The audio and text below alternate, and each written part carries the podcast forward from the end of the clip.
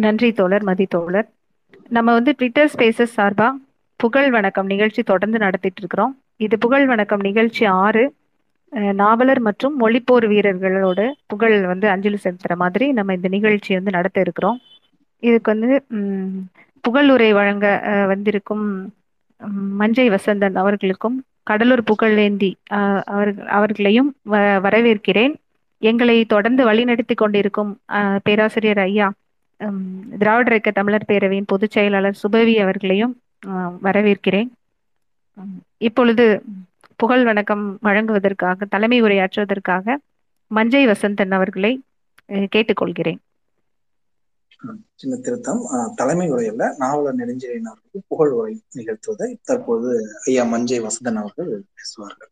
புகழ் வணக்கம். நிகழ்வில் பங்கு கொண்டுள்ள உங்கள் அனைவருக்கும் எனது முதற்கண் வணக்கம். நாவலர் என்ற ஒரு திராவிட இயக்க பெருந்தலைவர் பற்றிய புகழ் வணக்கம்.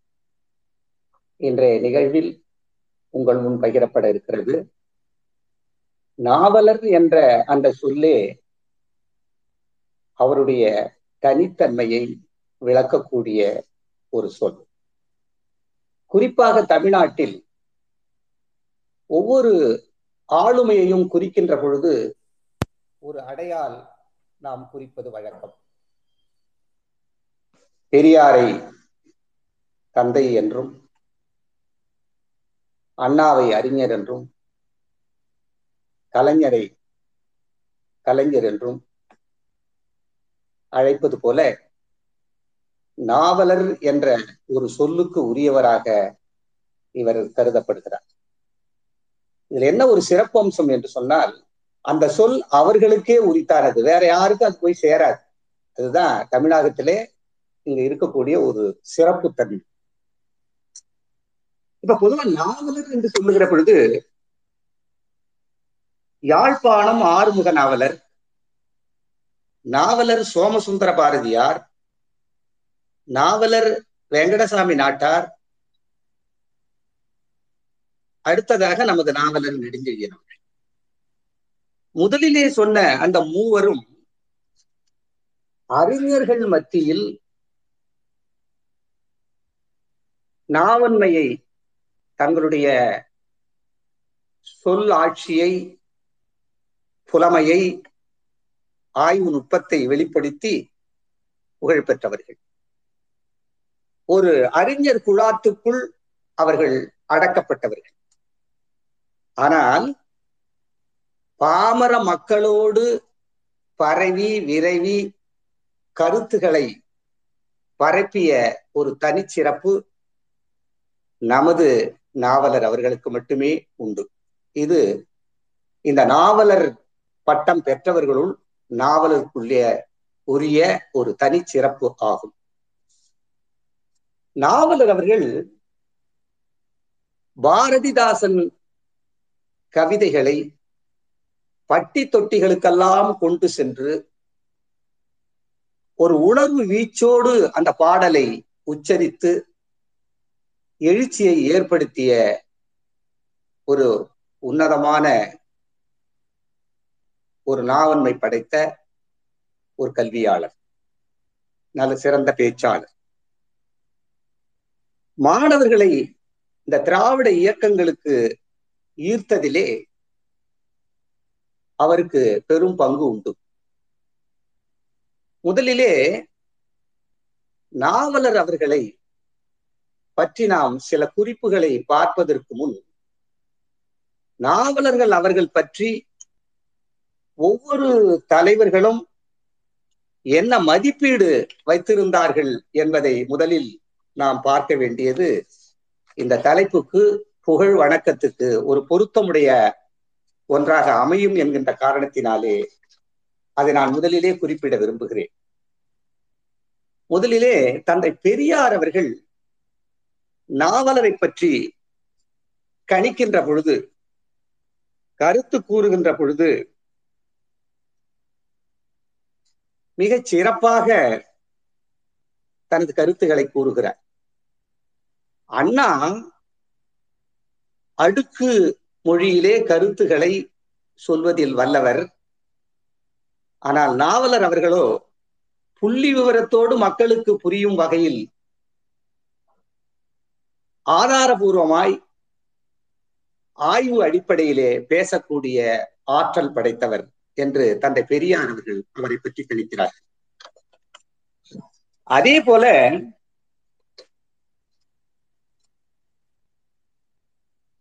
அறிஞர் அண்ணா அவர்கள் நாவலரை பற்றி குறிப்பிடுகின்ற பொழுது மிகச் சிறப்பாக இன்னும் சொன்ன போனால் தன்னையே தாழ்த்தி கொண்டு நாவலருக்கு உயர்வளிக்கின்ற பாங்கிலே அவர் தனது கருத்துக்களை எல்லாம் கூறியிருக்கிறார்.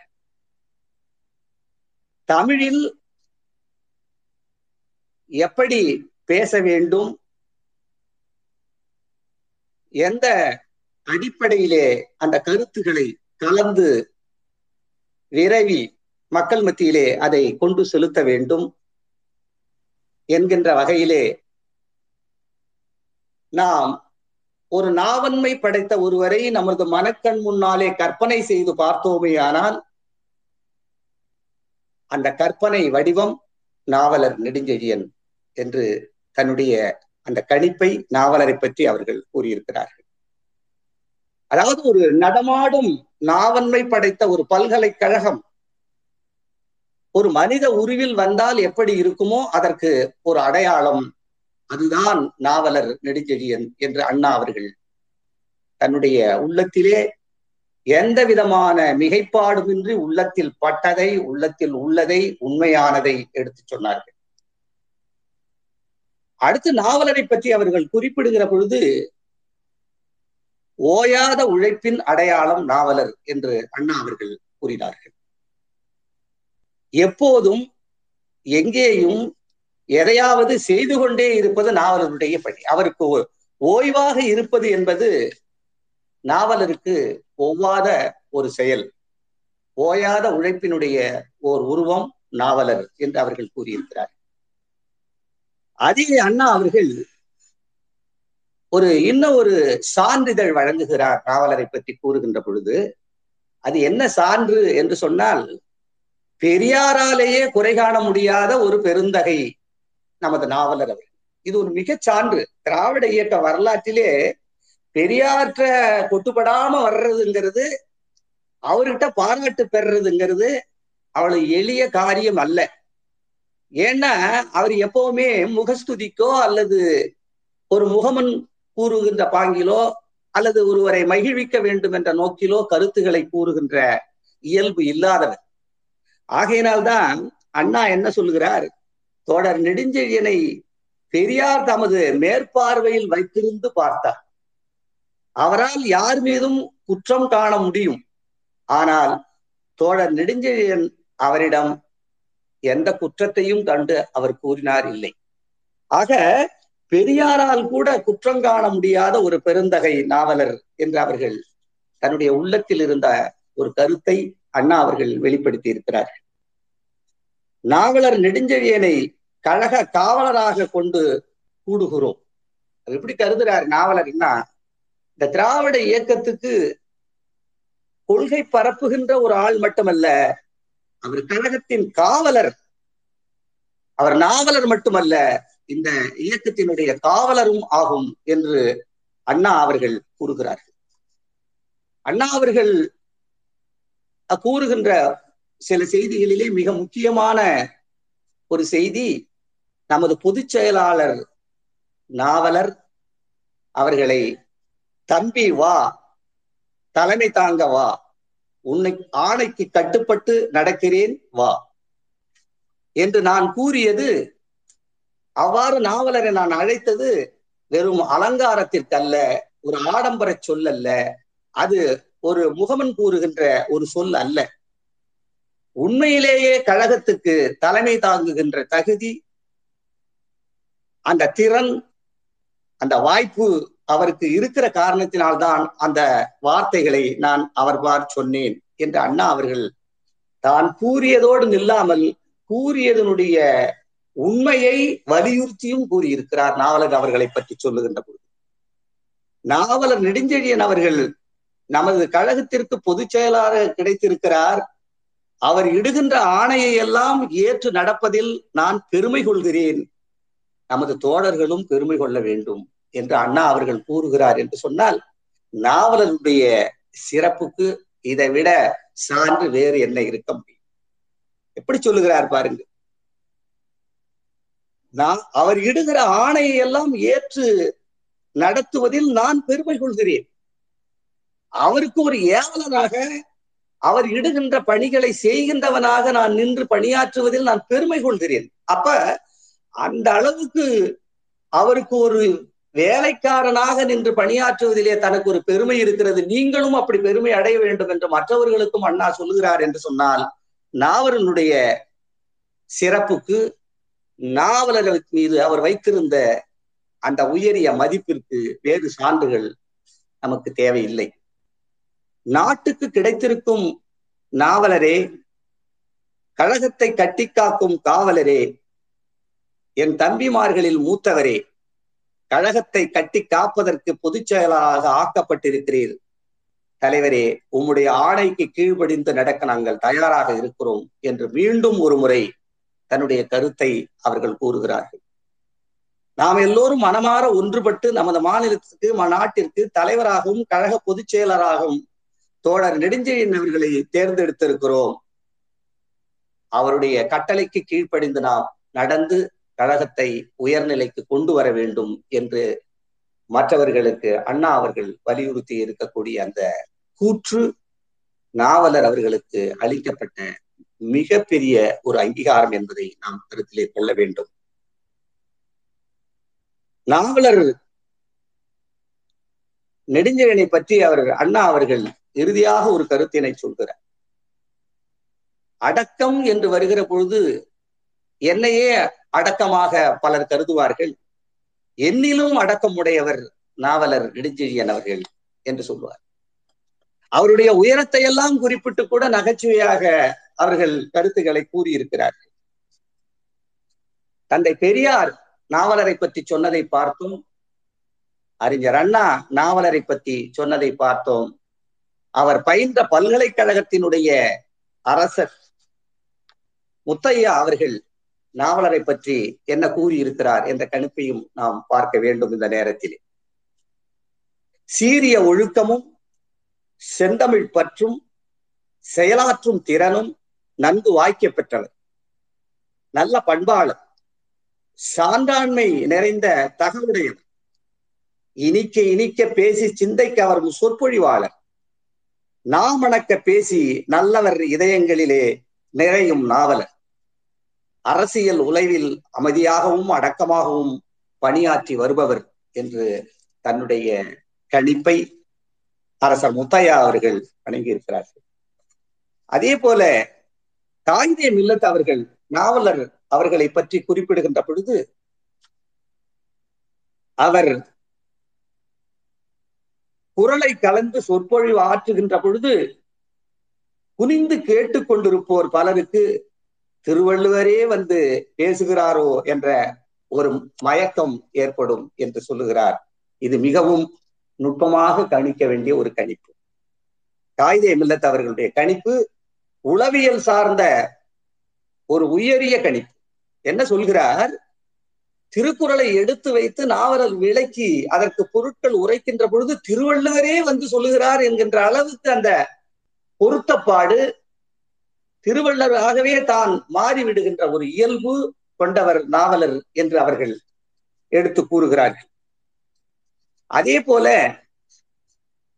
நீதி அரசர் மகாராசன் அவர்கள் குறிப்பிடுகின்ற பொழுது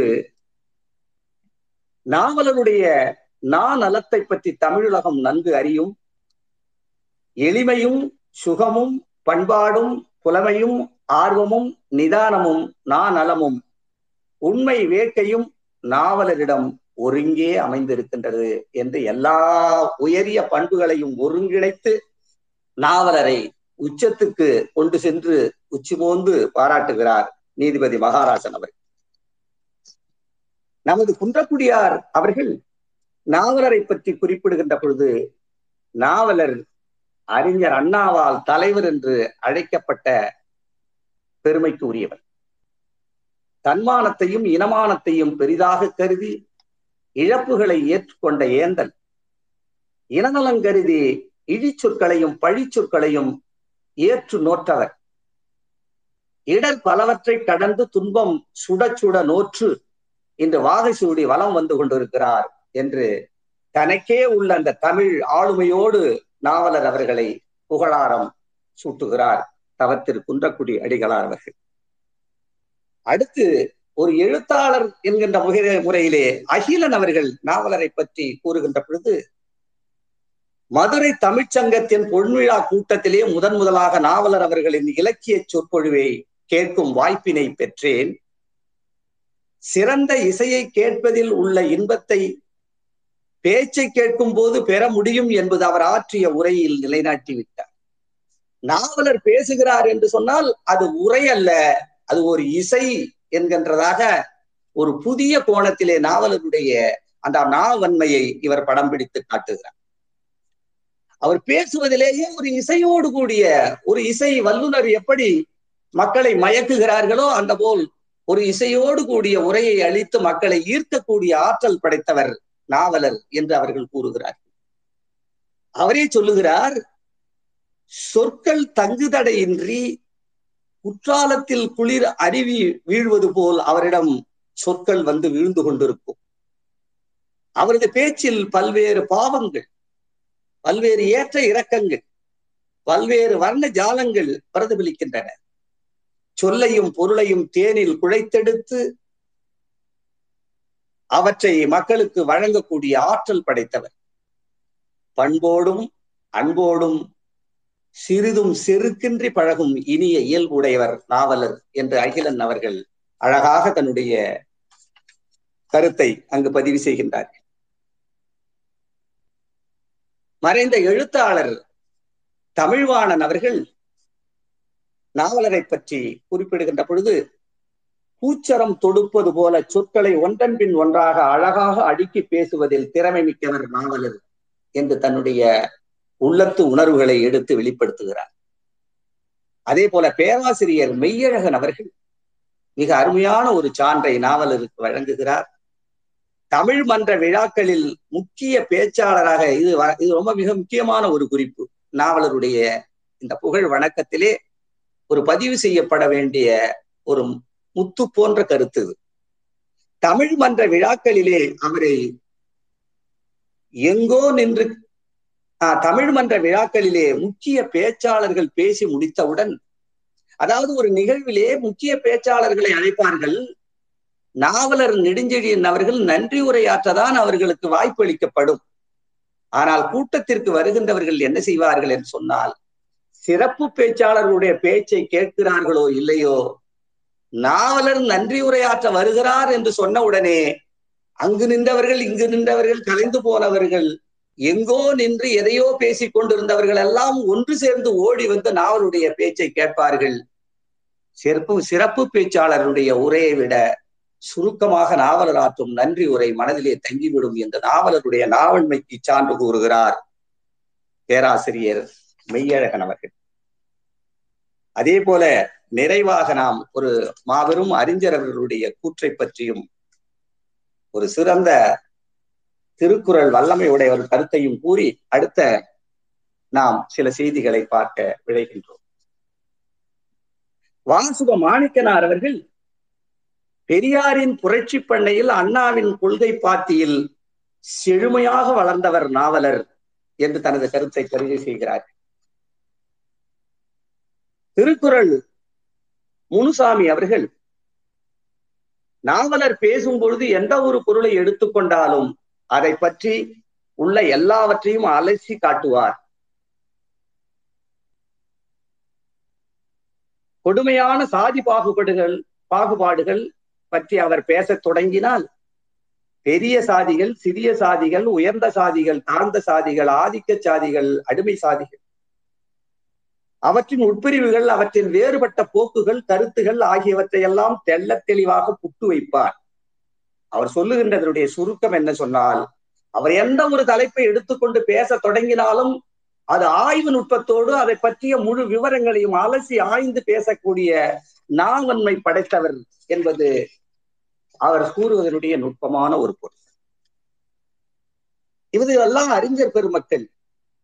நாவலரை பற்றிய கணிப்பு இந்த புகழ் வணக்கத்துக்கு மிக உகந்தது என்பதால் கூறி அவரை பற்றிய சில செய்திகளை நான் உங்கள் மத்தியிலே ஆழமாக பதிவு செய்ய விரும்புகிறேன். நாவலர் அவர்கள் இந்த சுயமரியாதை இயக்கத்திலே ஈடுபாடு கொண்டு நாட்டு மக்களுக்காக உழைத்ததற்கு முதன்மை காரணம் அவருடைய குடும்ப பின்னணி என்பதை நாம் கருத்திலே கொள்ள வேண்டும். சிலருக்கு அது வாய்க்கும். அவருடைய குடும்பம் அவருடைய தந்தையார் சுயமரியாதை இயக்கத்திலே மிகுந்த ஈடுபாடுடையவர்.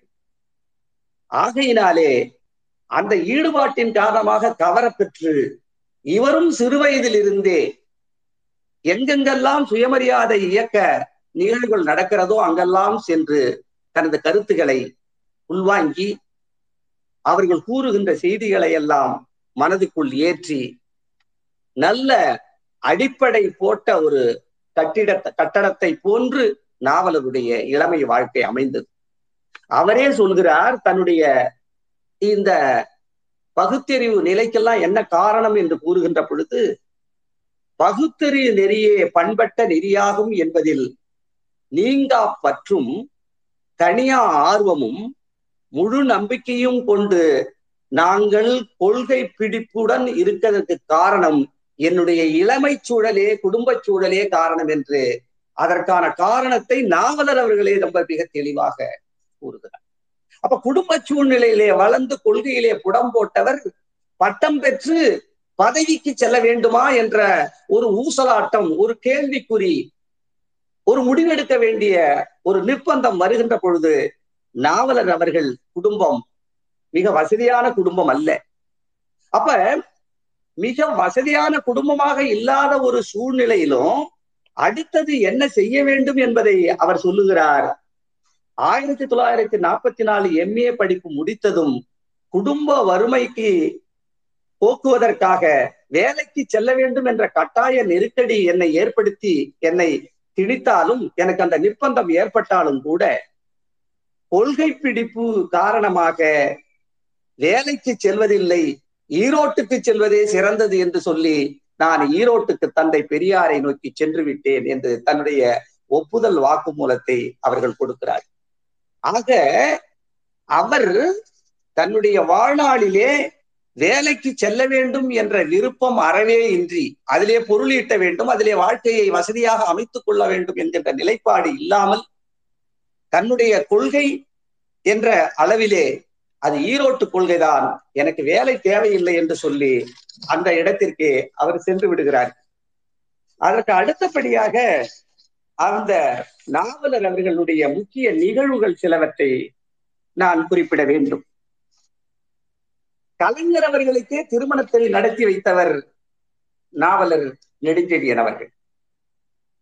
அதே போல தன்னுடைய திருமணத்தை எந்த விதமான ஆடம்பரம் இன்றி பதிவு அலுவலகத்திலே சென்று நடத்தி கொண்டு எளிமையாக அந்த திருமணத்தை முடித்து கொண்டு ஒரு அறிவிப்பை மட்டும் கொடுத்து விட்டார். எங்களுக்கு திருமணம் ஆகிவிட்டது. நீங்கள் எல்லாம் தெரிந்து கொள்ளுங்கள் என்று சொல்லி ஒரு அறிவிப்பை கொடுத்து விட்டார். இப்படி இவர் பகுத்தறிவு பிரச்சாரங்களையும் இனமான பிரச்சாரங்களையும் செய்து கொண்டிருக்கின்ற வேளையிலே ஜிடி நாயுடு அவர்கள் நமது விஞ்ஞானி ஜிடி நாயுடு அவர்கள் இவரை அழைத்து என்னுடைய மாளிகையிலே தங்கிக்கொள். அங்க இருக்கக்கூடிய நூலகத்தையும் உணவு விடுதியும் நீங்கள் கவனித்துக் கொள்ளுங்கள். உங்களுடைய பிரச்சார தொண்டு பணி நேரம் போக எஞ்சி இருக்கிற நேரத்திலே இந்த பணியை செய்தா போதும். நீங்கள் இந்த பணிக்காக உங்களுடைய பணியை விட வேண்டிய அவசியம் இல்லை என்று சொல்லி அங்க கொண்டு வந்தார். அதிலே கிடைத்த ஒரு அருமையான வாய்ப்பு நாவலருக்கு என்னவென்று சொன்னால் ஜிடி நாயுடு அவர்களுடைய இல்லத்திலே அவர் இருக்கின்ற பொழுது அங்கு பலர் வந்து அரசியல் முக்கியத்துவம் உடையவர்கள் தங்குவது வழக்கம். அப்படி வந்ததிலே அண்ணல் அம்பேத்கர் அவர்களும் ஒருவர். ஆயிரத்தி தொள்ளாயிரத்தி நாற்பத்தி ஐந்திலே அண்ணல் அம்பேத்கர் அவர்கள் ஜீடு நாயுடு வீட்டுக்கு வருகின்ற பொழுது அவரோடு நெருங்கி பழகுகின்ற ஒரு வாய்ப்பு இவருக்கு கிடைக்கிறது. அந்த வாய்ப்பை பயன்படுத்தி கோவையிலே சிறந்ததொரு சொற்பொழிவை ஆற்றுங்கள் எங்கள் மக்களுக்காக என்று கேட்டுக்கொள்கிறார் அண்ணல் அம்பேத்கர் அவர்கள். தொண்ணூறு நிமிடங்கள் வர்ணாச்சிரமம் ஜாதி பேதம் பார்ப்பன சூழ்ச்சி இப்படி என்று பல்வேறு வகையான தலைப்புகளிலே அருமையான கருத்துக்களை அந்த கோவையிலே வழங்குவதற்கு ஒரு அடிப்படையை அமைத்து கொடுத்த பெருமை நமது நாவலருக்கு உண்டு. அது மாத்திரமல்ல நாவலர் அவர்கள் தன்னுடைய கொள்கைகளை பரப்புகின்ற போது பாரதிதாசனுடைய கவிதைகளை ஊர் ஊராக செல்லுகின்ற இடங்களிலெல்லாம் அழுத்தம் திருத்தமாக பாடுகின்ற உணர்ச்சியை ஊட்டுகின்ற ஒரு வழக்கமாக கொண்டிருந்தார்கள். பூட்டிய இரும்பு கூட்டின் கதவு திறக்கப்பட்டது சிறுத்தையே வெளியில் வா என்ற கவிதையை அவர் பெரும்பாலும் அடிக்கடி அவர் கூறுவது வழக்கம். அந்த அளவுக்கு அவர் பாரதிதாசன் கவிதைகளை மிகச் சிறப்பாக மக்கள் மத்தியிலே கொண்டு சென்ற பெருமைக்கு உரியவர். இன்றைக்கு எத்தனையோ பேர் பாரதிதாசனுடைய கருத்துக்களை பாவல்கள் பாடினாலும் கூட அதை முழு நேர தொண்டாக அதையே தன்னுடைய மூலதனமாக கொண்டு இந்த சுயமரியாதை இயக்கத்திற்கு தொண்டு செய்தவர் அவர். இப்படிப்பட்ட பெருமைக்குரிய நாவலர் அவர்கள் அரசியல் நிலைப்பாட்டிலே அவர்கள் அரசியல் சூழல்நிலை காரணமாக தன்னுடைய நிலைப்பாட்டில் பல்வேறு மாற்றங்களுக்கும் விலகல்களுக்கும் வேறு இடங்களுக்கு செல்லுகின்ற ஒரு சூழலெல்லாம் ஏற்பட்டிருந்தாலும் கூட ஒன்றை நேயர்கள் நீங்கள் கருத்திலே கொள்ள வேண்டும். அவர் எந்த சூழ்நிலையிலும் தான் கொண்ட கொள்கையில் ஒரு அணு அளவும் பிசகாத கொள்கையாளர் என்பதிலே யாரும் எதிரிகள் கூட அவரை மாற்று கருத்து கூற முடியாத அளவுக்கு அவர் மிகச்சிறந்த சான்றாண்மை உடையவர். அதற்கு ஒரு எடுத்துக்காட்டு அவர் ஜெயலலிதா தலைமையை ஏற்று அரசியல் நிலைப்பாட்டிலே முரண்பட்டு நின்ற போதும் கூட அவர் எழுதிய திருக்குறள் உரையிலே அவர் எழுதுகின்ற அந்த முன்னுரையிலே அவர் வடித்து காட்டக்கூடிய அந்த கருத்தோட்டங்கள் கொள்கை தெளிவுகள் சனாதன தர்மத்திற்கு எதிராக அவர் விடுத்த சவால்கள் எழுப்பிய போர்க்குரல்கள் இனமான உணர்ச்சி இவையெல்லாம் ஒரு தலைமை மாறுபட்ட கருத்தில் இருந்தாலும் கூட என் கொள்கையில் இருந்து அதற்காக நான் இம்மி அளவு கூட பிசக மாட்டேன் என்று சொல்லி தன்னுடைய கருத்திலே உறுதியாக நின்று நாவலர் முழங்கிய ஒரே காரணத்திற்காகத்தான் நாம் என்ன செய்கிறோம் என்று சொன்னால் நாவலர் அவர்களை இன்றளவும் நாம் பாராட்டுகிறோம். அவருடைய கொள்கை பிடிப்பு இன்றளவும் நம்மால் போற்றப்படுகிறது. அது நம்மால் போற்றப்படுவது மட்டுமல்ல நம்மால் பின்பற்றப்பட வேண்டிய ஒன்றாகும். அவர் அரசியல் நிலைப்பாட்டில் ஆயிரம் மாற்றங்களுக்கு உட்பட்டாலும் கூட தன்னுடைய கொள்கை தெளிவில் இனமான பற்றில் பகுத்தறிவு நெறியில் தமிழ் உணர்வில் தமிழர்கள் உணர்வில் அவர் என்றும் தன் கொள்கையிலே சமரசம் செய்து கொள்ளவே இல்லை. அவர் தன்னுடைய கொள்கையிலே எகுவாக உறுதியாக எந்த விதமான சலனங்களுக்கும் இடமின்றி உறுதியாக நின்றார். அதுதான் நாம் நாவலரை இன்று மட்டுமல்ல என்றும் நிலைவில் கொண்டு போற்றுதற்குரிய ஒரு சரியான செயல்பாடு. அவர் வாழ்க அவர் புகழ் வளர்க என்று சொல்லி இக்கருத்தை நான் நிறைவு செய்கின்றேன். நன்றி வணக்கம். வணக்கம் ஐயா.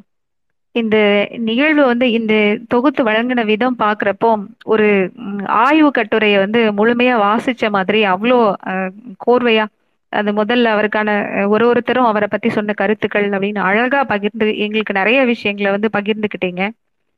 திருக்குறளும் நாவலரும் அப்படிங்கிற மாதிரி அது அது தனியாவே ஒரு டாபிக் அழகா சொல்லி கொடுத்தீங்க.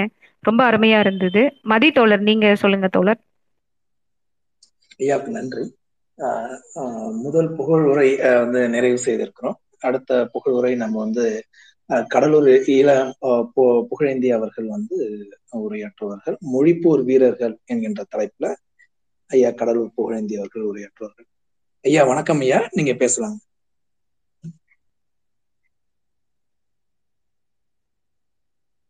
அன்மியூட் பண்ணீங்க ஐயா.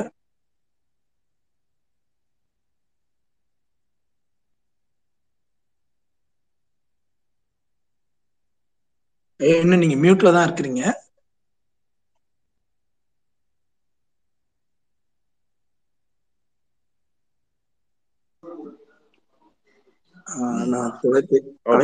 கேட்கலையே. ஆமா அவங்க அன்மியூட்ல தான் மியூட்ல தான் இருக்காங்க. நான் அவங்கள்ட்ட பேசிட்டு வந்துடுறேன் ஐயா. பேசுங்க பேசுங்க இல்லைன்னா தொலைபேசியில சொல்லி சொல்லுங்க சார். வணக்கம். கேக்குதுங்க ஐயா. கேக்குதா? வணக்கம். கேக்குது. இப்ப. கேக்குது. கேக்குது. பேசுங்க?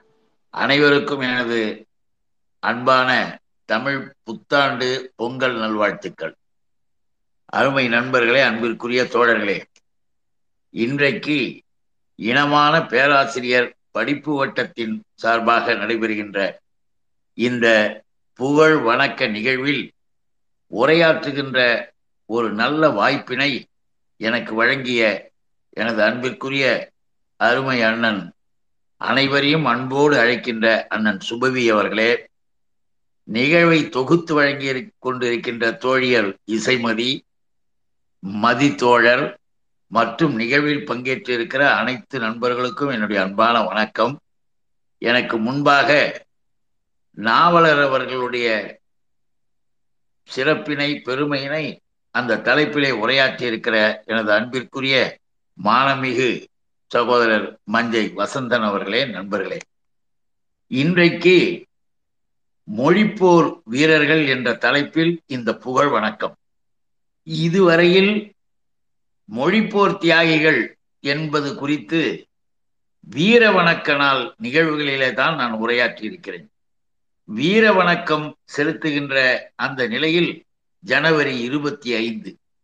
வருடா வருடம் திராவிட முன்னேற்ற கழகத்தின் சார்பாக அந்த நிகழ்வு அவர்களுக்கு நினைவேந்தல் நிகழ்வாகவும் அந்த நிகழ்விலே பங்கேற்று கொண்டிருப்பவர்களுக்கு உணர்வை ஊட்டுகின்ற நிகழ்வாகவும் மக்கள் மன்றத்திலே தமிழ் தமிழ் தமிழ் என்று தமிழுக்காக தன் உயிரையே தியாகம் செய்த உத்தமர்களுக்கு அவர்களுடைய சிறப்பிற்கு புகழ் மாலை அணிவிக்கின்ற நிகழ்வாகவும் தொடர்ந்து நடத்தி கொண்டு வருகின்ற நேரத்தில் புகழ் வணக்கம் என்ற தலைப்பில் உரையாற்றுகின்ற ஒரு வாய்ப்பு இன்றைக்கு எண்ணி பார்க்கிறேன். பதினான்காம் தேதி நம்முடைய மொழிப்போர் தியாகிகளில் முதல் தியாகியாக முதன் முதலாக தன்னுடைய உயிரை தமிழுக்காக தந்தவராக உலகத்திலேயே பல்வேறு நிகழ்வுகளிலே மதங்களிலே கூட மத பிரச்சனைகளிலே கூட அல்லது வேறு விதமான நிகழ்வுகளிலே உணர்ச்சி வையப்பட்டு இறந்து போனதாக நாம் பார்த்திருக்கிறோம். ஆனால் ஒரு மொழிக்காக மொழி காக்க வேண்டும் என்கின்ற அந்த தீரத்திற்காக பாதுகாப்பு உணர்வை தர வேண்டும். அதற்கு என் உயிரையே நான் தருகிறேன் என்று உண்மையிலேயே பாடுபட்டு அதற்காக தெளிவாக உயிரை பணயம் வைத்தது தமிழர்கள் மட்டுமே. அப்படிப்பட்ட அந்த தமிழர்களில் முதல் தமிழனாக நடராசன் அவர்கள். ஆயிரத்தி தொள்ளாயிரத்தி முப்பத்தி ஒன்பது முப்பத்தி எட்டில் நடைபெறுகிற அந்த நிகழ்விற்கு தொடர்ந்து வருகின்ற பொழுது முப்பத்தி ஒன்பதிலே அவருடைய அந்த போர்க்களத்தில் நினைவு நாள். அந்த நினைவு நாள் பதினைந்து. இன்றைக்கு அந்த நினைவு நாள் அதையெல்லாம் நாம் எண்ணி பார்த்துவிட்டு உங்கள் முன்னாலே உரையாற்றுகின்ற இந்த நிகழ்வில் மொழிப்போர் தியாகிகளுடைய நினைவேந்துகிறோம். மொழிப்போர் தியாகிகளை நினைவேந்துகின்ற காலம் இருக்கிறதே இந்த காலம் மிக கொடூரமான ஒரு காலமாக மிக மோசமான ஒரு காலமாக இருக்கின்ற ஒரு சூழ்நிலை. மீண்டும் இருள் கவிழ்ந்து கொண்டு வருகிறது. அதிகார பீடத்திலே இருந்து ஆணவ திமிர் ஆட்டம் போட்டு கொண்டு வருகிறது. சப்தம் போடாமல் நடக்கின்ற நிகழ்வுகள் ஒருபுறம் இறைச்சலோடு செய்கின்ற கதைகள் ஒருபுறம் என்று மிக கொடூரமாக காவிகளின் ஆட்டம் அதிகரித்து சமஸ்கிருதத்தை கொண்டு வந்து திணிக்க வேண்டும் என்பதற்காக இந்தியை முதலில் கொண்டு வருவது. இதான் அவர்களுடைய நோக்கம். இன்று நேற்றல்ல ஆயிரத்தி தொள்ளாயிரத்தி முப்பத்தி எட்டிலே ராஜகோபாலாச்சாரி அவர்கள் ராஜகோபாலாச்சாரி முதலமைச்சராக இருக்கின்ற பொழுது அவர் கொண்டு வந்த அந்த முதல் திணிப்பு திணிப்பு குறித்து தந்தை பெரியார் மிக தெளிவாக நம்முடைய ஐயா அழகாக சொல்கிறார் இவர்கள் இந்தியை திணிப்பதாக நீங்கள் நினைத்துக் கொண்டிருக்காதீர்கள். இந்தியை முதலில் கொடுத்து பிறகு சமஸ்கிருதத்தை அதன் பின்னால் கொண்டு வந்து நம் மீது திணிப்பதற்காக. சமஸ்கிருதத்தை திணிப்பதற்கு காரணம் உன்னை என்றைக்கும் வருணாசிரம சனாதன அடிமையாகவே என்றைக்கும் வைப்பதற்கு ஒரு நிலையாக அந்த மொழியை பின்னால் கொண்டு வரப் போகிறார்கள் என்று ஐயா சொன்னதை லயோலா காலேஜிலே சென்று ராஜாஜி என்கின்ற ராஜகோபாலாச்சாரி ராஜகோபாலாச்சாரி உரையாற்றுகின்ற பொழுது அதையே சொல்லுகிறார். நாங்கள் சமஸ்கிருதத்தை அடுத்து கொண்டு வருவோம் என்று. இப்படிப்பட்ட மிக கொடூரமான ஒரு நிலையில் நம்முடைய இனத்தை நம்முடைய மொழியை நம்முடைய பண்பாட்டை சிதைக்கக்கூடிய அளவிற்கு மொழி திணிப்பு என்ற பெயரில் ஒவ்வொரு படிக்கட்டாக உள்ளே நுழைய துடித்துக் கொண்டிருக்கிற ஆரிய கூட்டம். அது அடங்கிவிடவில்லை. ஆர்வரித்து கொண்டுதான் இருக்கிறது ஆரவாரித்து கொண்டுதான் இருக்கிறது. இருந்தாலும் கூட அப்படிப்பட்ட உணர் அந்த வெறியர்களுக்கு நாம் சொல்லுகிறோம் யாராக இருந்தாலும் சரி அது எவராக இருந்தாலும் சரி நான் இப்பொழுது குறிப்பிடுகின்ற இந்த பெயர்கள். பெயர்களை சொல்லணும். அதை சொல்லுவது நம்முடைய கடமை. அவர்கள் மொழிக்காக உயிரை இழந்தவர்கள் தன்னுடைய குடும்பத்தையெல்லாம் விட்டுவிட்டு தன்னுடைய நிலைப்பாடையெல்லாம் மறந்துவிட்டு தமிழ் வாழ்க தமிழ் வாழ்க எங்கள் வாழ்வும் எங்கள் வளமும் மங்காத தமிழ் என்று சங்கே முழங்கு. தமிழுக்காக நாங்கள் எங்கள் உயிரையும் இழப்போம் இந்தி திணிப்பை என்றும் எதிர்ப்போம் என்ற அந்த வேகம் அந்த தீரத்தோடு தாளமுத்து நடராசன் தாளமுத்து அவர்கள் மாணமிகு நடராசன் மானமிகு கோலம்பாக்கம் சிவலிங்கம் கீழப்பழுவூர் சின்னச்சாமி வருகம்பாக்கம் அரங்கநாதன் கீரனூர் முத்து மாணவர் ராசேந்திரன் சத்தியமங்கலம் முத்து ஐயம்பாளையம் வீரப்பன் விராலிமலை சண்முகம் பீளமேடு தண்டபாணி மயிலாடுதுறை சாரங்கபாணி என்று பதினோரு பெயர்களை நான் இங்கே சொல்லிய பொழுது அதிலே தீ வைத்து கொண்டு மாண்டு போனவர்களாக. கோடம்பாக்கம் சிவலிங்கமும் விருகம்பாக்கம் அரங்கநாதனும் கீழப்பழுவூர் சின்னச்சாமியும் கீரனூர் முத்துவும் சத்தியமங்கலம் முத்துவும் ஐயம்பாளையம் வீரப்பனும் தீயிலே தங்களை தாங்களே மயிலாடுதுறை சாரங்கபாணியும். தீ வைத்து கொண்டு தன்னையே கொளுத்தி கொண்டு தமிழ் வாழ்க இந்தி ஒழிக இந்தி திணிப்பு ஒழிக என்று வேகமாக குரல் கொடுத்து மாண்ட அந்த மாவீரர்களுக்கு இந்த நிகழ்வின் மூலமாக நினைவேந்தலோடு வணங்குகிறோம். வீர வணக்கம் செய்கிறோம். அந்த வீர வணக்கம் செய்கின்ற பொழுது ஒன்றை நான் இங்கே பதிவு செய்ய விரும்புகிறேன். இனப்பகைவர்களுக்கும் சரி நம்முடைய நிலைப்பாட்டை அழிக்க வேண்டும் என்று துடித்து கொண்டிருக்கிற கோமாளிகளுக்கும் சரி எல்லோருக்கும் சொல்கிறேன் திராவிடம் ஓய்ந்து விடவில்லை. திராவிட இயக்கம் உணர்விலே குறைந்து விடவில்லை. எவராவது நினைத்து கொண்டிருப்பீர்களே ஆனால் இன்றைக்கு எங்களுடைய தலைவர்கள் தடுத்து வைத்திருக்கிறார்கள் அமைதிப்படுத்தி வைத்திருக்கிறார்கள். கொந்தளிக்கின்ற எங்கள் உணர்வினை வழிப்படுத்தி முறைப்படுத்தி போர்க்களத்திலே காட்டிக் கொண்டிருக்கிறார்கள் போராடுவதற்கான வழிமுறைகளை அதே நேரத்தில் நின்று விட்டதாக கருதி விடாதே இன்றைக்கும் கூட தியாகம் செய்கிறோம். உயிரை தியாகம் செய்கின்ற அவரை கூடிய பெயரையும் அந்த தியாக சீலனின் பெயரையும் இங்கே நான் பதிவு செய்கிறேன். பனிரெண்டாவதாக நான் சொல்ல விரும்புவது தாழையூர் தங்கவேலு டிசம்பர் மாதம். சேலம் மாவட்டம். திராவிட முன்னேற்ற கழகத்தின் முன்னாள் விவசாய அமைப்பினுடைய செயலாளராக மாவட்ட அமைப்பாளராக இருந்த தாழையூர் தங்கவேலு தன்னுடைய இன்னுயிரை மொழிக்காக.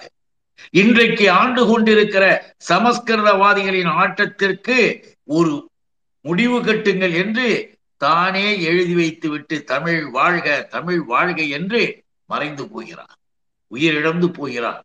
அதற்கு நம்முடைய முதலமைச்சர் துடித்து போகிறார்.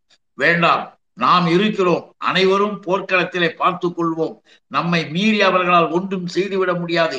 உயிரை பணயம் வைக்காதீர்கள் என்று நம்முடைய முதல்வர் அந்த குடும்பத்தை தன்னுடைய குடும்பமாக கருதி உதவிகளும் செய்திருக்கிறார். எதற்காக இதை குறிப்பிடுகிறேன் என்றால் திமுக என்பது திராவிட இயக்கம் என்பது ஏதோ அமைதியாகிவிட்டது. அது ஒன்றுமில்லை என்று எவராவது கருதுவீர்களே ஆனால் இல்லை.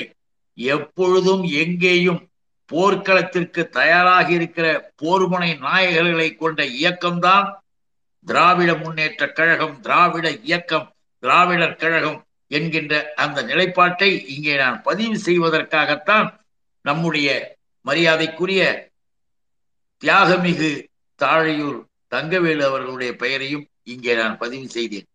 ஆயிரத்தி தொள்ளாயிரத்தி முப்பத்தி எட்டிலே ஏப்ரல் இருபத்தி ஒன்னிலே இந்தி கட்டாயம் என்று ஆணை.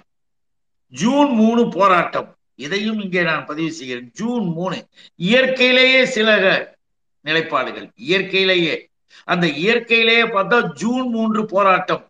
முதல் போராட்டம் இந்தி எதிர்ப்பு போராட்டம் ஜூன் மூணிலே தொடங்குகிறது என்றால் அந்த ஜூன் மூணு இயற்கையாக அமைந்த ஒற்றுமைக்காக சொல்கிறேன். வீழ்வது நாமாக இருந்தாலும் வாழ்வது தமிழாக இருக்கட்டும் என்று தமிழை தன்னுடைய உயிருக்கும் மேலாக நேசித்த முத்தமிழறிஞர் தலைவர் கலைஞரின் பிறந்த நாள் தான் ஜூன் மூணு. அந்த ஜூன் மூன்றிலே தான் முதல் இந்தி எதிர்ப்பு போராட்டம் நடைபெற்றது. அதிலே கூட ஆரியத்தினுடைய புத்தி மாறவில்லை என்பதற்காக சொல்கிறேன். இன்றைக்கு டெல்லி பட்டணத்தில இருந்து எப்படியெல்லாம் பேசுபவர்கள் இருக்கிறார்கள்? தமிழகம் என்று சொல் தமிழ்நாடு என்று சொல்லாதே என்று பேசுபவன் தலைக்கீழாக கருத்துக்களை மாற்றி சொன்று கொண்டிருப்பவர்கள் ஏதோ திராவிட இயக்கத்தை மிக மலிவாக குறைவாக மதிப்பீடு செய்து கொண்டிருக்கின்ற அந்த மதோன் மத்தர்களுக்கு புத்தி அப்படியே இருக்கிறது என்பதற்காக சொல்கிறேன். அன்றைக்கு ராஜகோபாலாச்சாரி நடராசன் உடல்நிலை சரியில்லாமல் மருத்துவமனைக்கு சென்று சிறைச்சாலையிலேயே மாண்டு போகின்ற நிலைப்பாடு வருகின்ற போது ராஜகோபாலாச்சாரி சொல்லுகிறார் என்ன தெரியுமா? சட்டமன்றத்துல நடராசன் படிப்பறிவு இல்லாதவர். அதனால் மறியலில் ஈடுபட்டார். படிப்பறி இல்லாதவர்களை இந்தி எதிர்ப்பாளர்கள் பயன்படுத்திக் கொள்ளுகிறார்கள். பாத்தீங்களா? இந்தி எதிர்ப்பாளர்கள் பயன்படுத்திக் கொள்கிறார்களாம் படிப்பறிவு இல்லாதவர்களை எப்படியெல்லாம் ராஜகோபாலாச்சாரி போன்றவர்கள் மாய்மாலம் காட்டியிருக்கிறார்கள்? இதே குய்த்தி இதே தந்திர புத்தி இதே பேச்சை மாற்றுதல் இப்படிப்பட்ட திசை மாற்றி தினசரி வெளிவருகிற ஆர் எஸ் எஸ் நாளிதழ் ஒன்று நீங்களும் பார்த்திருப்பீங்க. ஆனா அது ஆர் எஸ் எஸ் பேப்பர்னு சொல்றது ஒரு பேப்பர். அதுல பெயரை மாற்றி மாற்றி ஒரே நபர் எழுதியிருப்பான். நம்ம இயக்கத்தையும் மொழியையும் கேவலமாக இழிவாக சொல்லி எழுதியிருப்பான் ஆனா இதை நான் எதற்காக இங்கே வலியுறுத்தி இங்கே சொன்னேன் என்றால் இதிலேயும் ஒரு செய்தி இருக்கிறது நண்பர்களே. தமிழ் வாழ்க. தமிழ் பண்பாடு வாழ்க. தமிழ்தான் உலகத்தின் தலை சிறந்த மொழி. தமிழுக்கு இருக்கிற இலக்கிய வளமும் இலக்கணமும் எங்கும் கிடையாது. உலக ஆய்வாளர்கள் மத்தியிலே தமிழ் உயர்ந்து நிற்கிறது. என்றெல்லாம் தமிழுக்கான பெருமையாக இன்றைக்கு கூட கனடாவிலே பொங்கல் திருநாளுக்கு விடுமுறை அளித்திருக்கிறார்கள். நாடாளுமன்றத்திலே தமிழ் முழக்கம் கேட்கிறது. கிட்டத்தட்ட அறுபது எழுபது நாடுகள் தமிழ் இன்றைக்கு தமிழ் உலக பொது மொழியாக மாறிக்கொண்டிருக்கிறது. எதிர்காலத்திலே பாருங்கள் தமிழ் எத்தனை நாடுகளுக்கு ஆட்சி மொழியாக இருக்கிறது என்று தெரியும். ஒரு குறுகிய வட்டத்திலே குண்டு சட்டிக்குள் குதிரை ஓட்டுகின்ற இந்த நபர்கள் இங்கே கொண்டு வருவதன் காரணமாக இந்தியை கொண்டு வருவதன் காரணமாக எந்த பலமோ நலமோ நாட்டிற்கு கிடையாது என்பது தெரிந்தே செய்கிறான். ஹிட்லரை போன்றவர்கள். விஷவாயுவை விட்டால் ஆயிரம் பேர் செத்து போவார்கள் என்று எனக்கு தெரியும். தெரிந்துதான் விஷவாயுவை செலுத்தி சாகடிக்கிறேன் என்கின்ற அந்த ஹிட்லரிச குணம் கொண்டதுதான் ஆர் எஸ் எஸ் பிஜேபி. அவர்கள் தெரிந்தே தவறு செய்பவர்கள். அந்த தவறையே நியாயம் என்று பேசுபவர்கள். இதை ஆயிரத்தி தொள்ளாயிரத்தி அறுபத்தி ஏழுல இதே ராஜாஜி ராஜகோபாலாச்சாரியார் நம்முடைய அறிஞர் அண்ணாவோடு இணைந்து பணியாற்றுகின்ற தேர்தல் பணியிலே கூட்டணி வைத்தவுடன் சொல்லுகிறார் இந்தியை படிப்பதால் எந்த விதமான நன்மையும் கிடையாது. இந்தி திணிப்பு என்பது தமிழ்நாட்டிற்கு தேவையில்லாத ஒன்று. எந்த ராஜகோபாலாச்சாரி இந்தியை திணித்து நம்மை இரண்டாம் தரமாக மூன்றாம் தரமாக ஆக்க வேண்டும் என்று துடித்தாரோ அவரே மனதை மாற்றிக்கொண்டு இருக்கின்ற நிலையை சொல்லுகின்ற பொழுது உண்மை வெளிவருகிறது. உண்மை வெளிவருகின்ற அந்த நிலைப்பாட்டை நாம நினைச்சு பார்க்கிறோம். தமிழர்கள் என்பவர்கள் சாதாரணமானவர்களாக அல்ல. நடராசரனுடைய பிறந்த நாள் நடராசரனை பற்றி இங்கே எடுத்து சொல்லுகின்ற பொழுது இங்கே இன்னொன்றும் கூட இருக்கிறது. அவருக்கு உடல்நிலை சரியில்லை. சிறைச்சாலையிலே கேட்கிறார்கள் கடிதம் எழுதி விட்டு போங்கள். கடிதம் எழுதி கொடுத்து விட்டு நீங்கள் வெளியே போகலாம். இனிமேல் நான் போராட்டத்திற்கு வரமாட்டேன் என்று எழுதி கொடுங்கள் என்ற பொழுது நடராசனுடைய பதிவை பாருங்கள். கோழையாக வாழ்வதை விட வீரனாக சாவதையே நான் விரும்புகிறேன். கோழையாக வாழ்வதை விட வீரனாக சாவதையே நான் விரும்புகிறேன். என உடல் நலமில்லாத நிலையில் நடராசன் மிகச் சிறப்பாக அந்த பதிவை செய்திருக்கிறார். பிறகு மாண்டு போகிறார். இதை இங்கே சொல்வதற்கு காரணம் ஏழு முறை எட்டு முறைகள் ஆறு முறை கிடைத்தது இன்னும் ரெண்டு முறை கிடைக்கல. சாவர்கர் என்பவன் வெள்ளைக்காரர்களின் ஷூவை துடைக்கவும் தயாராக இருந்து நான் எதிலுமே வரமாட்டேன் என்னை விட்டு விடுங்கள் என்று மன்னிப்பு கடிதம் எழுதி கொடுத்தவருக்கு பெயர் வீர சாவர்கரா. மன்னிப்பு கடிதம் எழுதி கொடுப்பதை விட கோழையாக சாவதை விட வீரனாக நான் வாழ்ந்து விட்டு போவேன் என்று மிக தெளிவாக கோழையாக வாழ்வதை விட வீரனாக சாவதையே விரும்புகிறேன் என்று மிக தெளிவாக சொன்ன நடராசனுடைய புகழை நாம் போற்றுகிறோம். இந்த தியாக சீலர்களின் புகழ் வணக்கத்தை நாம் இங்கே அனைவரின் சார்பாகவும் எடுத்து வைக்க நாம் விரும்புகிறோம். அது மட்டுமல்லாமல் இனமான காவலர் பேராசிரியர் பெருந்தகை அவர்கள் அவருடைய பெயரிலே இருக்கிற இந்த படிப்பகம். ஏனென்றால் இனமான காவலர் பேராசிரியர் பெருந்தகை அவர்கள் எதை சொன்னாலும் எதை செய்தாலும் அதிலே உணர்வு பூர்வமாக மிக தெளிவாக அனைவருக்கும் படும்படியாக அவர் சொல்லுகிறார் காலையிலே எழுந்ததும் சிலர் முருகா முருகா என்கிறார்கள். சில பேர் வெங்கடேசன் பெயரை கூறுகிறார்கள். இன்னும் சில பேர் அவரவர் விரும்பும் ஆண்டவனின் பெயரை சொல்லிக் கொள்கிறார்கள். அவர்களை எல்லாம் நான் கேட்டுக்கொள்கிறேன். நீங்கள் ஒரு ஆண்டவனை நம்புவராக இருந்தாலும் கூட அந்த ஆண்டவனை தமிழன் என்று பெயர் வைத்து தமிழா தமிழா என்று சொல்லவாவது பழகுங்கள். ஆறுமுகன் பெயரை சொல்வதை விட தமிழா தமிழா என்று சொல்லி பழகும் பயிற்சி நமக்கு ஏற்பட்டாக வேண்டும். நானும் கலைஞரும் அன்பு கொண்டு உறவு கொண்டு பழகுகிறோம் என்று சொன்னால் விளையாட்டுக்காகவா வேடிக்கைக்காகவா சிறுபிள்ளைகள் போல அல்ல. காலம் கூடிய வயதினராக நாங்கள் கூடியிருக்கிறோம் என்றால் வெறும் அரசியல் மேடைக்காக அல்ல தேர்தலிலே பெறுகிற வாக்குக்காக அல்ல மந்திரிகள் என்று சொல்வதற்காக அல்ல. நாங்கள் தமிழுக்காக தமிழின் நலனுக்காக இணைந்திருக்கிறோம். எங்கள் வாழ்வின் முழுவதும் நாங்கள் அர்ப்பணிக்கிறோம் என்று இனமான காவலர் பேராசிரியர் பெருந்தகை அவர்கள் தன்னுடைய எழுத்தின் மூலமாக நமக்கு தெளிவுபடுத்துகிறார்கள். இதன் காரணமாக நாம் பெற வேண்டிய உணர்வுகள் புகழ் வணக்கம் செய்வதற்கு காரணம் என்ன? புகழ் வணக்கம் செய்வதற்கு. அவர்கள் தியாகம் செய்தார்கள். தியாகம் செய்தவர்கள் நம்மை பார்க்கிறார்கள். நமக்கு என்ன வருது? பா வீரம். வீர வணக்கம். இப்படிப்பட்ட வீரமா?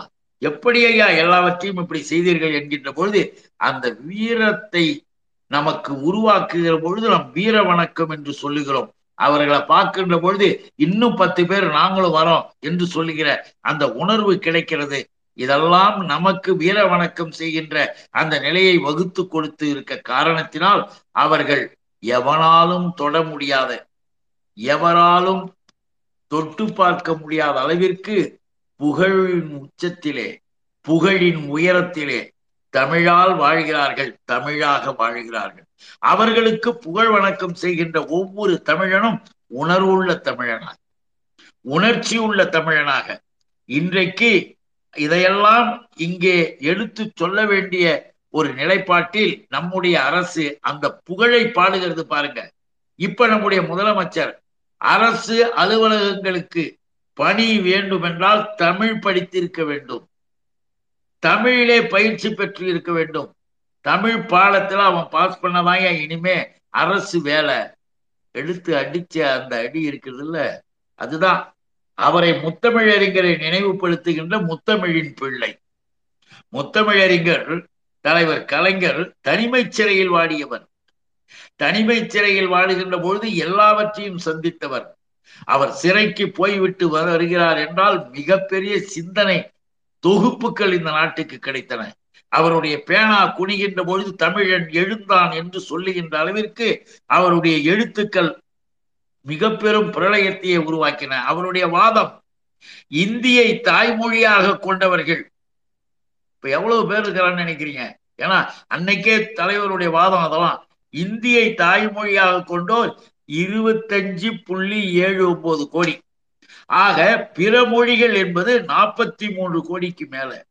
ஆக ஒட்டுமொத்தமாக பார்க்கின்ற பொழுது அதுவும் சிறுபான்மை தான் அதிலேயே கூட அவர்கள் போஜ்பூரி ராஜஸ்தான் இன்னும் இந்த மார்வாரிகள் இந்த இது சம்பந்தமாக இருக்கக்கூடிய உறுதியினுடைய கலப்பில் இருக்கக்கூடியதெல்லாம் சேர்த்துக்கிட்டு அவர்கள் சொல்லுகிறார்களே தவிர அதற்கென்று ஒரு மிகப்பெரிய நிலைப்பாடுகள் எங்கேயுமே கிடையாது. ஆகவேதான் நாம நம்முடைய முதலமைச்சர் மிக தெளிவாக தமிழ் பயிற்சி இருக்க வேண்டும் தமிழ்நாட்டில் சொல்றதுக்கு காரணம் அவர்கள் இந்தி மொழியை திணிப்பது மட்டுமல்ல. இந்த புகழ் வணக்க நிகழ்ச்சியின் மூலமாக நாம் ஒன்றை பெற்றாக வேண்டும். வர இருக்கக்கூடிய காலங்களிலே ஒன்றுபட்டாக வேண்டும். எங்கள் வாழ்வும் எங்கள் வளமும் மங்காத தமிழ் என்று சங்கே முழங்கு எங்கள் பகைவர் எங்கோ தொலைந்தார். இங்குள்ள தமிழர்கள் ஒன்றாக இணைந்தார் பொங்கு தமிழருக்கு இன்னல் விளைவித்தால் சம்ஹாரம் நிஜம் என்று சங்கே முழங்கு. இந்த வேகம் எப்படி வருது? பாவேந்தர் அன்னைக்கு சொன்னதுக்கு காரணம் நம்முடைய பிரிவுகளை பிளவுகளை பயன்படுத்த ஆசைப்படுகிறது. ஒரு மோசடி கூட்டம். அதனாலதான் இன்றைக்கு தமிழ்நாட்டிலே வடவர்களை திணிப்பது. நீங்க கண்ணுக்கு தெரியாம இந்தி திணிப்பு சமஸ்கிருத திணிப்பு வடமொழி ஆட்டம். கொஞ்சம் கொஞ்சமாக. அவன் சொல்றானாமே அதானி போன்றவர்கள் அம்பானி போன்றவர்களின் கார்பரேட் கம்பெனிகளின் அரசாங்கமாக நடக்கிற இந்த அரசாங்கத்தில் போதைப் பொருட்களை தமிழ்நாட்டில் அதிகமாக இறக்குமதி செய்கின்ற இந்த நாட்டில் இந்திக்காரர்களை எல்லா இடத்திலும் வேலைக்கு. பள்ளிக்கூடம் இல்ல காலேஜ் இல்ல சரியா நடத்தல. பத்து பன்னெண்டு வயசு. வெளியே போடா வேலைக்கு. எங்க? தென்னகத்திற்கு திராவிட நிலப்பகுதிக்கு. அதிலும் குறிப்பாக தமிழ்நாட்டுக்கு. கீழே இருக்கின்ற சாதாரண வேலைகளுக்கெல்லாம் அவர்களை கொண்டு வந்து இந்திக்காரர்களை விடுறான். ரயில்வேல இந்திக்காரர்கள். பேங்க்ல இந்திக்காரர்கள். நம்ம கடலூருக்கு பக்கத்துல இருக்கிற என்எல்சியில ஆயிரத்தி எண்ணூறு பேர் வேலைக்கு எடுக்கிறான்னா அதுல பத்து பன்னெண்டு பேர் மட்டும்தான் தமிழ்நாட்டை சேர்ந்தவன். இந்த பாவிகளுக்கு பாடம் சொல்ல வேண்டாமா? அதான் திணிப்பு. நாம நினைக்கிற மொழியை மட்டும் அவன் ஒரு சட்டம் போட்டு திணிச்சா நம்ம பேசணும்னு இல்லை. அவன் ஆட்களையே இப்ப திணிக்க ஆரம்பிச்சுட்டான். இப்படி திணிச்சா அவர்களுக்குன்னு ஒரு நகரு. அப்புறம் அதுக்கு ஒரு பேரு அப்புறம் அங்க ஒரு பள்ளிக்கூடம் அங்க ஒரு நிலைப்பாடு. இப்ப பாருங்க ஆர் எஸ் எஸ் பேப்பர்ல குழந்தைகளுக்கு பிறந்த நாள்னு சொல்லிட்டு போடுவான். அந்த படத்துக்கு கீழே இருக்கிற பேரை பாருங்க எல்லாமே வடமொழி சொல்லாரு. அப்ப என்ன அர்த்தம்? ஜாதகத்தையும் ஜோசியத்தையும் சாமியையும் பூதத்தையும் பிசாசியையும் எடுத்து காட்டி பயமுறுத்தி நம்முடைய தாய்மார்களை சகோதரிகளை பெண்களுடைய மனதை மாற்றி அந்த அயோக்கியர்கள் வடமொழியிலேயே பேர் வைக்கலாம். நம்ம ஆளும் விபரம் இல்லாம பேர் வைக்கலாம். டிமிஷா டுமிஷா டமிஷான்ற என்னடா பேரு? அர்த்தமும் இல்லை ஒண்ணு இல்லை. ஆனா அப்படி வச்சாதான் ஆயுள் நல்லா இருக்குமா? ஆயுள் நல்லா இருக்கிறது எங்க ஜோசியக்காரர் சொன்னாருன்னு சொல்லிட்டு நம்ம குடும்பங்கள் எல்லாவற்றிலும். இன்னைக்கு நீங்க நம்ம வேதனைப்படுற மாதிரி ஒரு விளம்பரத்தை பாத்தீங்கன்னா அதுல அப்பா அம்மா பேர் வந்து தமிழ்ல இருக்கும். தாத்தா பேரு ஒரு சாமி பேர்ல இருக்கும். எந்த பேர்லயும் இருந்துட்டு போகுது. தமிழ்ல புரியும். ஆனால் கீழே போடுவான் பேர குழந்தைகள் பெயர்த்திகள்னு சொல்லிட்டு. போடும்போது பாத்தீங்கன்னா முழுவதும் ஷாவும் ஜாவும் ஜோவுமா இவர்களுடைய அட்டகாசமான திமிர் உள்ள இருக்கு. ஆக எதிர்காலத்தில் நம்முடைய குடும்பத்தை விட்டு நம்முடைய பேர குழந்தைங்க நம்முடைய பிள்ளைகள் எல்லாருக்கும் உணர்வு வரணும். எல்லாரும் இனிமேல் தமிழில் தான் பெயர் சூட்டுவோம். தமிழில் தான் எங்க பேர குழந்தைங்களுக்கு பேர் வைப்போம். புதிய தமிழ் நவீன அறிவியல் தமிழே வச்சுட்டு போய்யா? கணினி விஞ்ஞானிகள் ஆயிரக்கணக்கான பெயர்களை உருவாக்கி இனிமேலும் கூட நீங்க வச்சீங்க. ஆனால் அந்த ஷா வேண்டாம். ஜாதக கணிப்பு என்ற பெயரிலே பெண்களுடைய மனசினுடைய அந்த பலவீனத்தை பயன்படுத்தி குழந்தையின் ஆயுளை சொல்லி வட சொல் பூந்துகிட்டு இருக்கு. அப்ப வடமொழி வந்துருச்சுன்னா நாளைக்கு நம்மால் என்ன பண்ணுவான்? சுகமா தலையாட்டுவான். ஏன்டா நீ வந்து ஒரு சின்ன பையனுக்கு போய் கையை கட்டிக்கிட்டு நின்றுக்கிட்டு எங்க ஆத்து ஆத்துக்கு வரலையா? தோப்பனார் கூட்டார் வரலையாடா?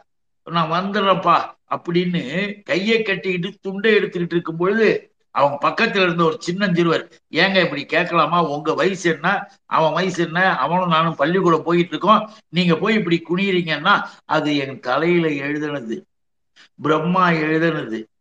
எப்படி கடவுளின் நம்பிக்கையை வச்சு அந்த இழவு நம்பிக்கையின் மூலமாக இவர்களை எவ்வளவு பைத்தியக்காரனை ஆக்கி வச்சு சொல்லி இருக்கிறான் என்பதை அந்த சின்னஞ்சிறு வயதுல அந்த சிறுவர் சிந்தனையோடு கேட்டார். அந்த சிறுவர் வேறு யாரும் அல்ல முத்தமிழறிஞர் தலைவர் கலைஞர் பள்ளிக்கூடத்திற்கு போகின்ற பொழுது தன் பக்கத்திலே வந்த தன்னுடைய நண்பன் ஒரு பிராமண பையன் வயசான ஒருத்தரை பார்த்து கேள்வி கேட்கும் போது இதை பார்த்து விட்டு அவருக்கு ஏற்பட்ட உணர்வு. இதையெல்லாம் எதற்கு சொல்றோம்னா மொழி மொழி மொழி என்கின்ற போது அந்த மொழியின் மூலமாக எதையெல்லாம் கொண்டு வரலாம் என்பதற்கு முன்பாக அவர்கள் இப்படிப்பட்ட வேலைகளை செய்து கொண்டிருக்கிறார்கள். ஆகவேதான் நண்பர்களே நாம் மிக தெளிவாக நம்முடைய தியாக சீலர்களை நம்முடைய மொழிக்காக தன்னுடைய உயிரை இருந்தவர்களை இந்த நேரத்திலே வீர வணக்கம் செய்கின்ற இந்த சூழலில் இனமான காவலர் பேராசிரியர் பெருந்தகை அவர்கள் தன் வாழ்நாள் முழுவதும் எப்படி தமிழுக்காக?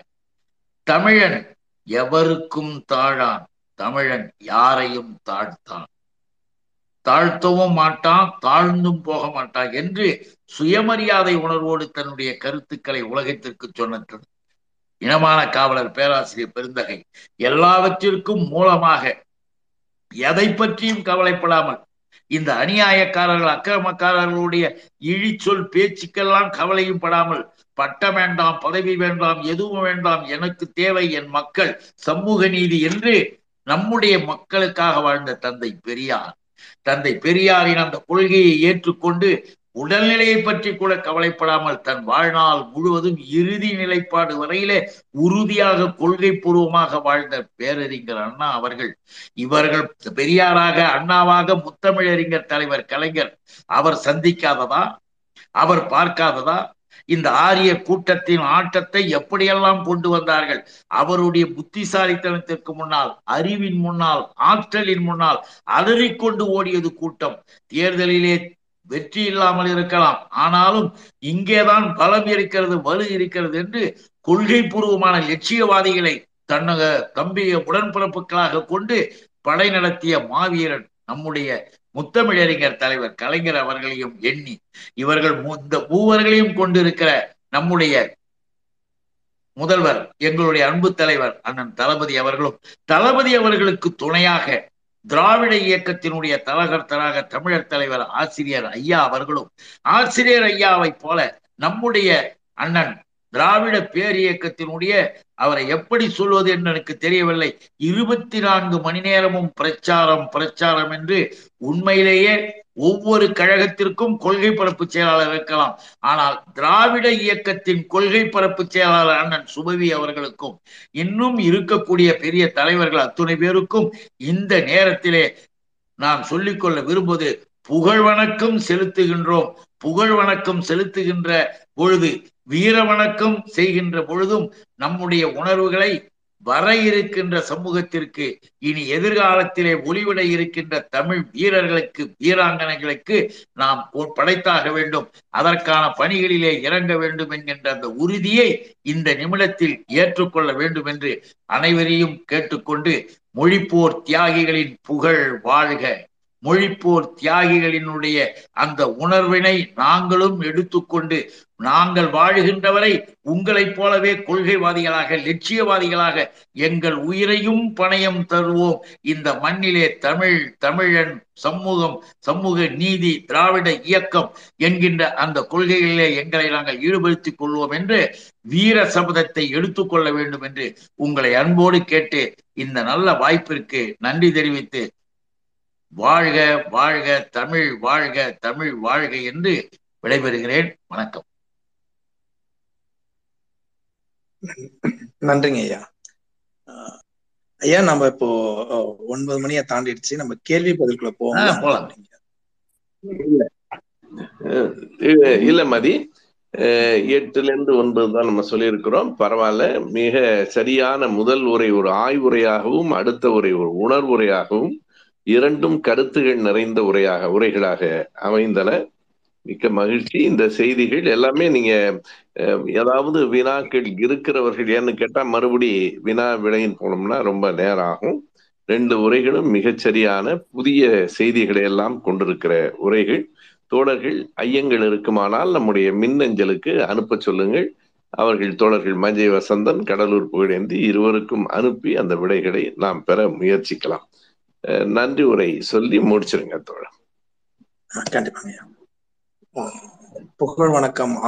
பகுதி ஆறு அதில் நாவலர் மற்றும் மொழிப்போர் வீரர்கள் குறித்து இங்கே நம்மிடையே வந்து கடலூர் புகழேந்தி அவர்கள் ஐயாவும் மஞ்சை வசந்தன் ஐயா அவர்களும் நம்மிடையே இங்கே உரையாற்றினார்கள். நம்மை வழிநடத்துகின்ற ஐயா சுபவி அவர்களுக்கும் மற்றும் இங்கே தொகுப்புரையாற்றிய இசைமதி மற்றும் நிகழ்வுகளை ஒழுங்குபடுத்திய கார்த்திக் தோழர் அனைவருக்கும். மற்றும் இங்கே வந்து கலந்து கொண்ட அனைத்து தோழர்களுக்கும் நன்றியினை தெரிவித்துக் கொள்கின்றேன். மீண்டும் அடுத்த புகழ் வணக்கம் நிகழ்ச்சியில நாம சந்திக்கலாம். நன்றி வணக்கம். அனைவருக்கும் நன்றி. வணக்கம்.